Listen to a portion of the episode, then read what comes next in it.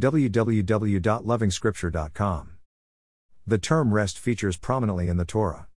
It is tightly connected to God's intended design. A man should enjoy existence in rest. This concept is amply represented by the many Sabbaths in the Torah. The psalmist is talking about the more important Sabbath for his soul. Only God provides it.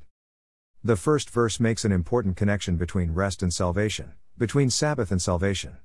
Rest, in many cases, can directly be translated as salvation. When one observes rest, they are enjoying salvation from the yoke of labor imposed on humanity by sin.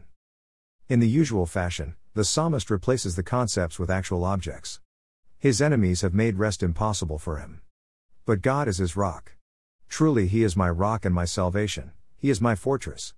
He will not be shaken. The psalmist calls on the saint to trust the Lord at all times. It should be a 24 7 operation. You reward everyone according to what they have done.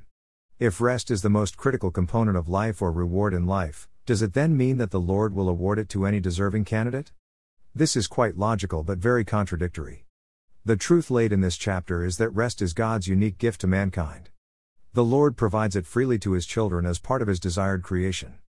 Probably, the only work required for one to access rest is a trip to the Savior's throne room. And there the sinner can find rest for his soul. More resources visit www.lovingscripture.com.